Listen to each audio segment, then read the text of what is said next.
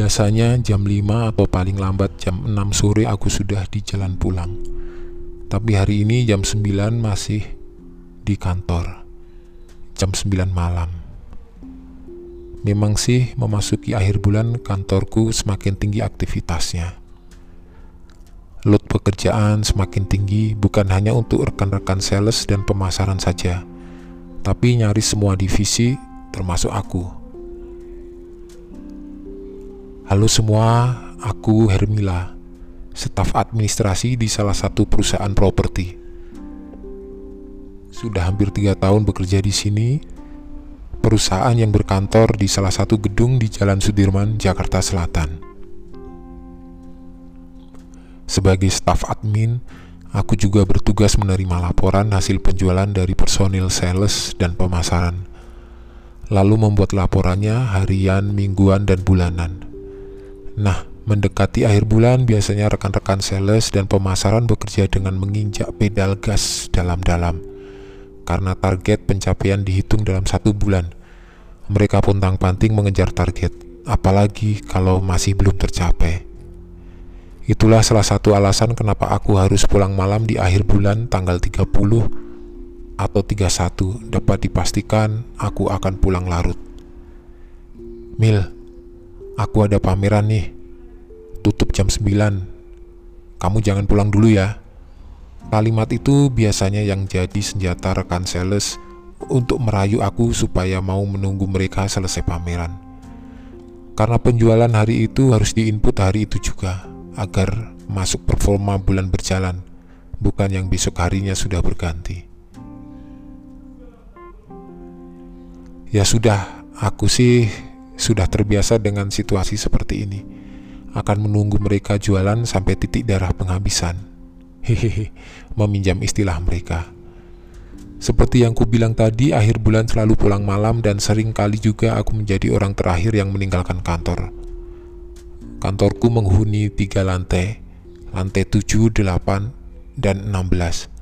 Aku ada di lantai 8, sales dan marketing di lantai 7, sedangkan para bos memiliki ruangannya masing-masing di lantai 16. Seringkali aku harus naik turun ke lantai 7 dan 16 karena ada keperluan.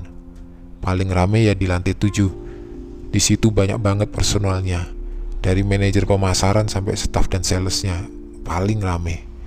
Lantai 8 agak lebih sepi karena penghuninya juga lebih sedikit dari lantai 7. Selain itu kami di lantai 8 kebanyakan job desknya adalah administrasi dan keuangan jadi lebih banyak diam dan mengerjakan pekerjaan masing-masing. Nah, lantai 16 ini yang paling sepi karena isinya para petinggi perusahaan yang kebanyakan mobilitasnya sangat tinggi. Jadi sering tidak ada di ruangannya karena itulah lantai 16 ini lebih sering sepi. Walaupun di lantai 16 ini ada tiga ruang meeting yang akan ramai apabila sedang digunakan oleh divisi sales dan marketing, tapi ya tetap saja, selebihnya sepi.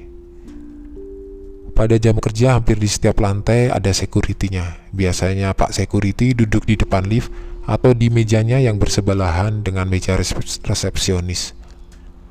Tapi ya itu tadi, security masing-masing lantai hanya pada jam kerja. Paling lama mereka standby sampai jam 7 atau jam 8. Lebih dari itu hanya security gedung yang berjaga di lobi lantai dasar. Begitulah. Nah, Saatnya kita masuk ke pembahasan yang seru. Sama seperti gedung perkantoran lainnya, gedung tempatku bekerja ini juga memiliki banyak cerita-cerita aneh, janggal, atau juga seram yang beredar di kalangan karyawan.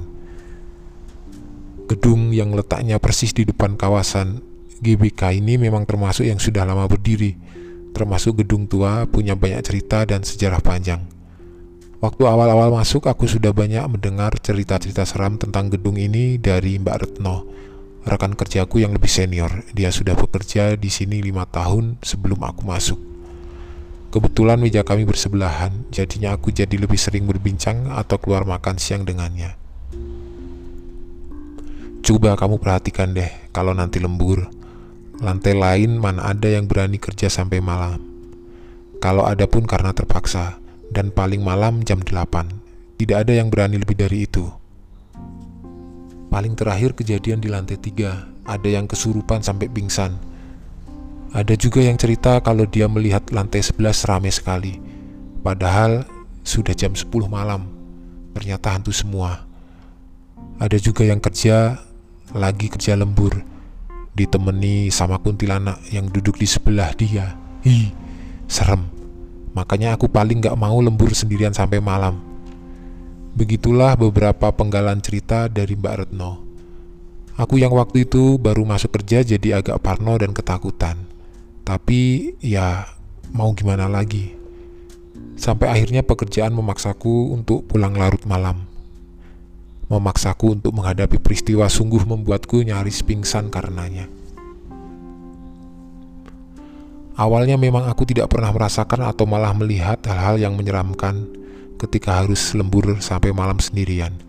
Hanya sesekali perasaan seperti ada sesuatu yang aneh atau tiba-tiba bulu kuduk berdiri sendiri. Tapi ya hanya itu saja, tidak ada penampakan yang aku lihat langsung. Tidak ada.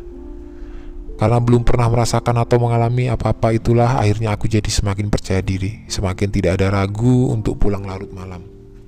Sampai akhirnya aku merasakan semuanya, mengalami hal yang aneh, janggal, sampai akhirnya sangat menyeramkan.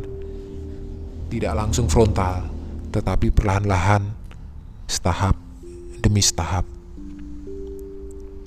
Begini kejadian yang pertama. Entah waktu itu sudah berapa kali kerja sampai larut malam, tapi yang pasti sudah beberapa bulan lamanya aku bekerja di kantor ini. Sudah enam bulan kalau tidak salah. Jadi malam itu bukan yang pertama kali aku harus lembur.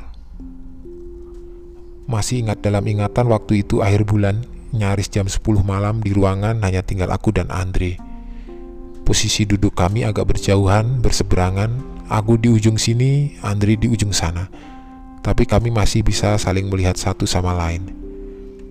Di antara tempat kami ada ruang meeting kecil di sebelah kanan, ruangan berdinding kaca yang waktu itu sudah dalam keadaan gelap. Kami asik dengan pekerjaan masing-masing. Oh iya, sebagian lampu sudah mati, ruangan sudah agak redup karenanya. Mil, kamu belum beres. Tungguin aku ya, jangan balik dulu. Kata Andre dari kejauhan. Iya Andre, ini juga belum kelar juga pekerjaanku, jawabku. Lalu kami kembali melanjutkan pekerjaan. Suasana kembali hening. Hening. Cukup lama hening.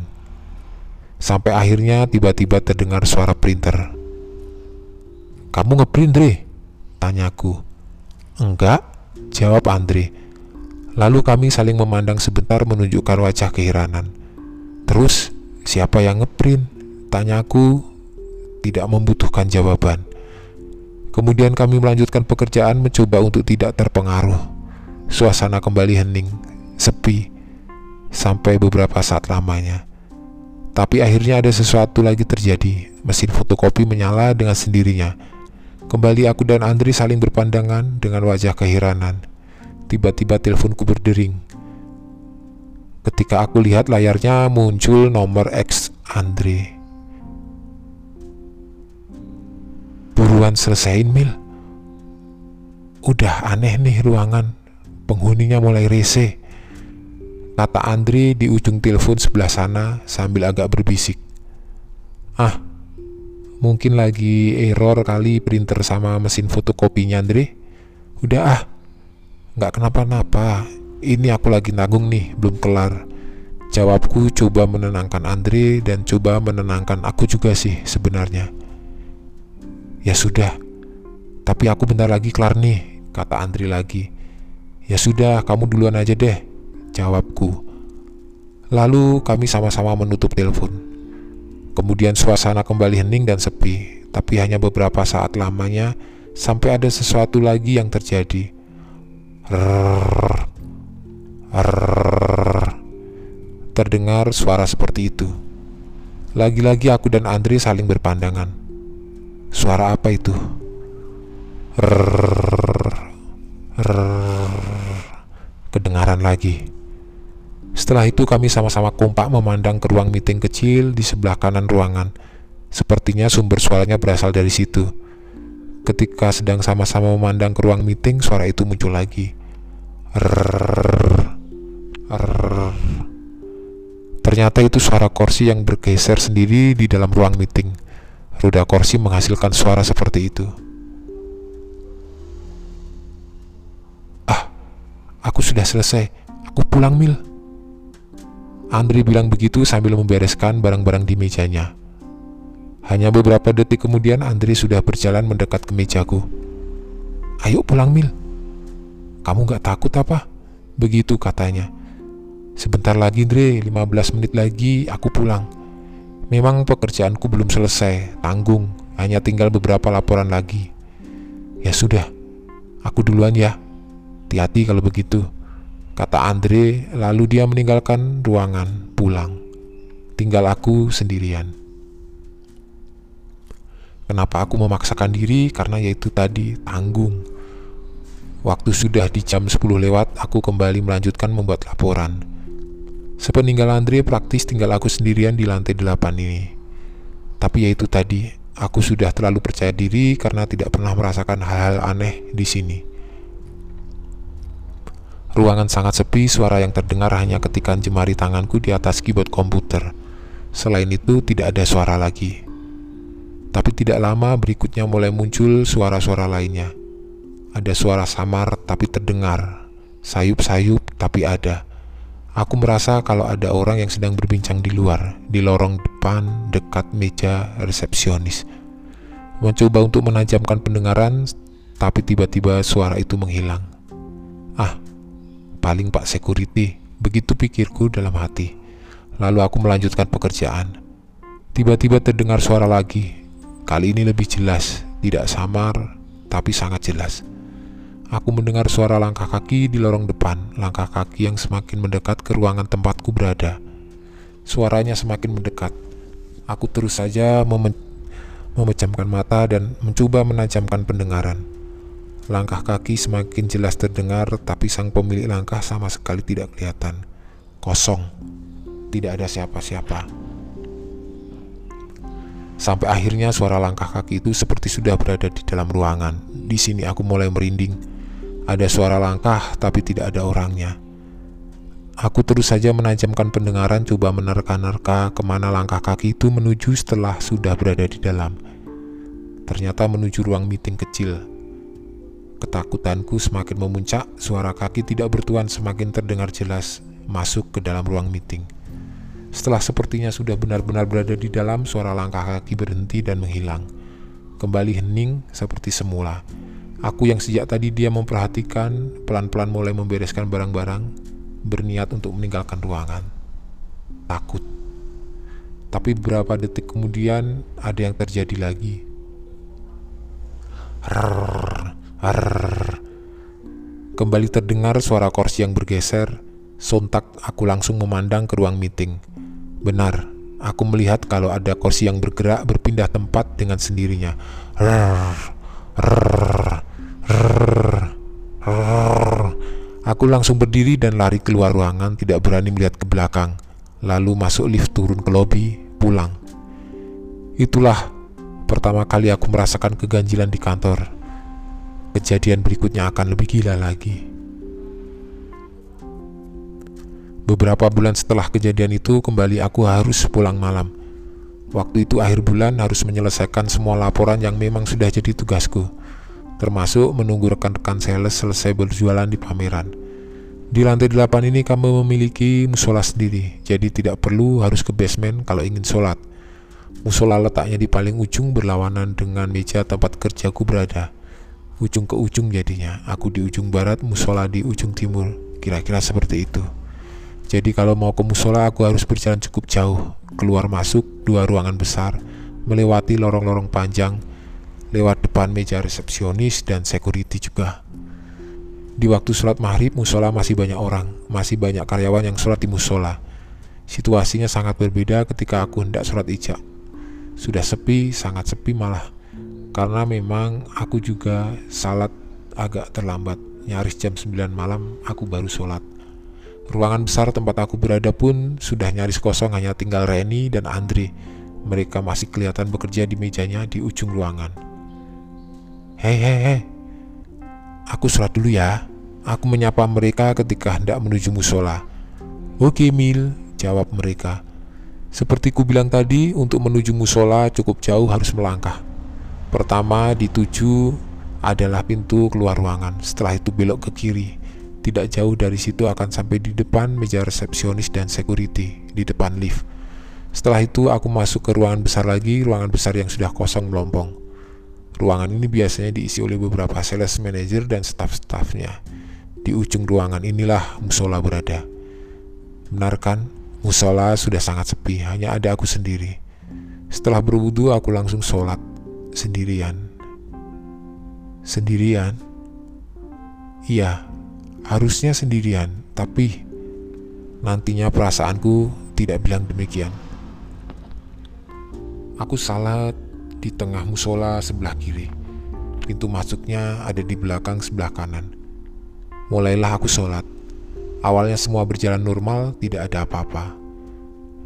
Namun ketika masuk ke rokaat ketiga, ketika sedang dalam posisi sujud yang pertama, aku merasa seperti ada orang masuk, aku merasakannya. Ternyata benar, setelah bangkit dan duduk di antara dua sujud, aku melihat ada seorang laki-laki yang sedang mendirikan sholat. Dia berdiri di pojok kanan depan mengenakan pakaian seperti karyawan pada umumnya. Kemeja putih, celana panjang. Hanya sebentar aku melihatnya dari ujung mata karena berikutnya aku harus sujud lagi. Nah, ketika bangun dari sujud kedua inilah ada kejadian aneh terjadi. Laki-laki itu hilang, tidak ada lagi di tempatnya. Ke mana? Aku tidak tahu. Ya sudah, masih tanpa beban, aku terus melanjutkan sholat sambil berusaha untuk kusuk. Pada rakaat terakhir lagi-lagi ada kejadian aneh. Kali ini sudah menjurus seram. Ketika aku bangkit dari posisi rukuk, Kaget, jantungku seperti berhenti seketika ketika sudah berdiri dari rukuk. Dari sudut mata, aku melihat lelaki itu. Dia tiba-tiba muncul lagi. Kali ini posisinya duduk bersila, bersandar ke dinding, menghadap ke arahku. Sangat terlihat jelas kalau wajahnya sedang menghadapku, matanya memperhatikanku. Jarak kami cukup dekat, aku masih bisa menangkap semuanya walaupun dari ujung mata. Masih berusaha untuk tetap kusuk, aku melanjutkan sholat yang sebentar lagi selesai. Ketika sedang duduk di antara dua sujud, sosok itu masih ada. Lebih menyeramkan, karena kali ini dia memperhatikanku sambil tersenyum. Setelah itu di sujud terakhir, aku menyelipkan doa kepadanya. Semoga sosok menyeramkan ini cepat-cepat pergi. Alhamdulillah, doaku dikabulkan. Ketika bangkit dari sujud, dia sudah tidak ada lagi. Setelah selesai, aku sempatkan untuk membaca doa dan berpikir sebentar. Selesai? Belum. Ketika aku hendak meninggalkan musala, ada kejadian lagi. Di depan musola ada lorong panjang, ke sebelah kiri ada ruang meeting besar, lalu buntu. Tidak ada jalan lain. Ke kanan menuju ruangan besar yang aku ceritakan di awal tadi, menuju ke pintu keluar juga. Nah, Ketika sedang berada di depan musola memakai sepatu, aku menoleh ke ujung lorong sebelah kanan karena ada yang menarik perhatianku. Ternyata ada seseorang sedang berdiri di ujung lorong di depan ruang meeting. Lorong sudah dalam keadaan gelap, hanya mengandalkan lampu dari dalam musola dan ruang besar di belakangku. Tapi walaupun gelap aku masih bisa melihat sosok itu, seorang laki-laki yang perawakannya dan pakaiannya persis sama dengan sosok yang ada di dalam musola tadi. Dia berdiri diam menghadapku, berdiri di ujung lorong. Kali ini aku langsung balik badan dan pergi dari situ. Tidak berani menoleh ke belakang, lari menuju pintu keluar. Ketakutan. Setelah pulang, setelah sudah di luar ruangan, aku melihat ada satu security gedung yang kebetulan sedang patroli. Ada apa mbak? Kok ngos-ngosan? Tanya dia. Bisa periksa ke dalam nggak pak? Ada laki-laki tidak saya kenal di dalam situ, kataku. Lalu Pak Security langsung bergegas masuk, aku memperhatikan dari luar, tidak berani untuk ikut masuk. Tidak ada siapa-siapa mbak, kosong. Begitulah katanya setelah memeriksa di dalam. Di musola pak, lorong ruang meeting. Setengah berteriak aku bilang begitu. Lalu Pak Security terlihat berjalan masuk ke lorong musola. Beberapa menit kemudian dia keluar. Tidak ada siapa-siapa mbak, kosong. Musola kosong, ruang meeting juga kosong. Cuma mbak doang tadi, tidak ada siapa-siapa lagi. Hmm, satu-satunya pintu keluar dari musola dan ruangan itu hanya pintu di mana aku sedang berdiri berbincang dengan Pak Security ini. Tidak ada jalan keluar lagi. Lalu siapa laki-laki tadi?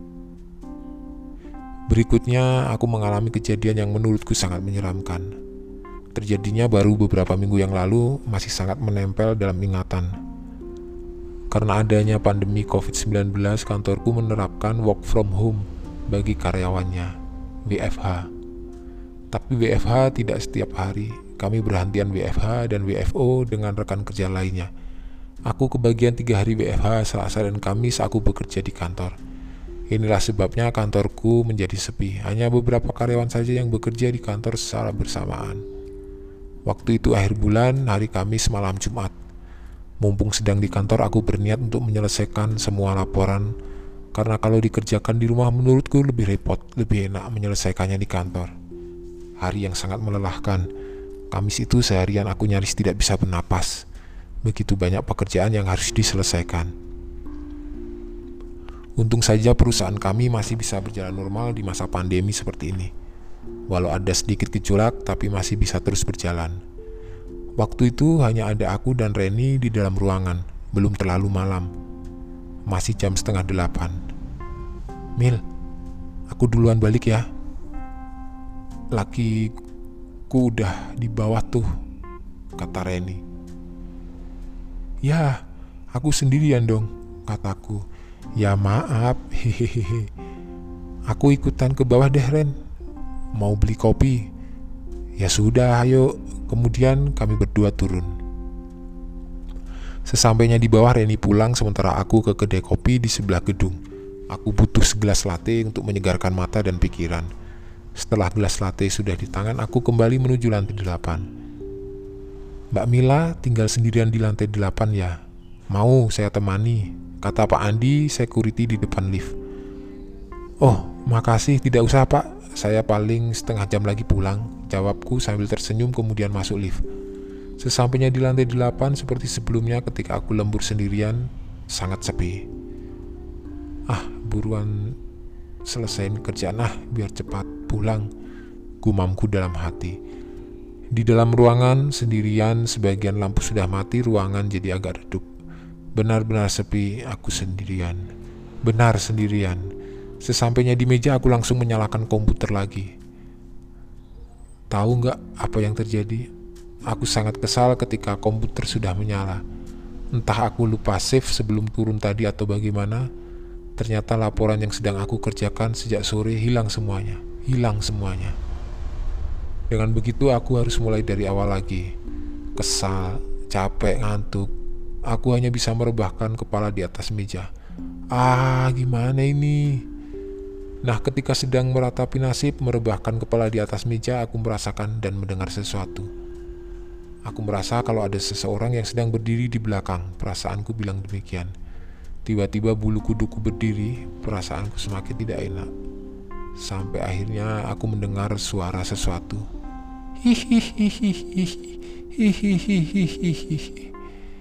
Ada suara cekikikan perempuan di belakangku sangat jelas terdengar. Awalnya ragu, mungkin saja aku salah dengar, tapi kemudian suara cekikikan itu kedengaran untuk yang kedua kali.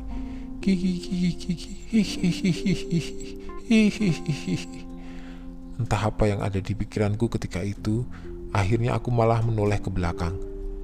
Benar, ada yang sedang berdiri di belakang, berdiri dekat dinding ruangan, berdiri dalam gelap.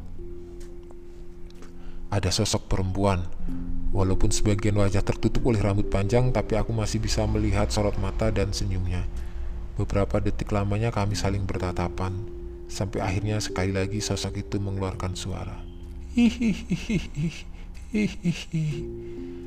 Aku langsung lari keluar ruangan, menuju lift, turun ke lobi, lalu pulang.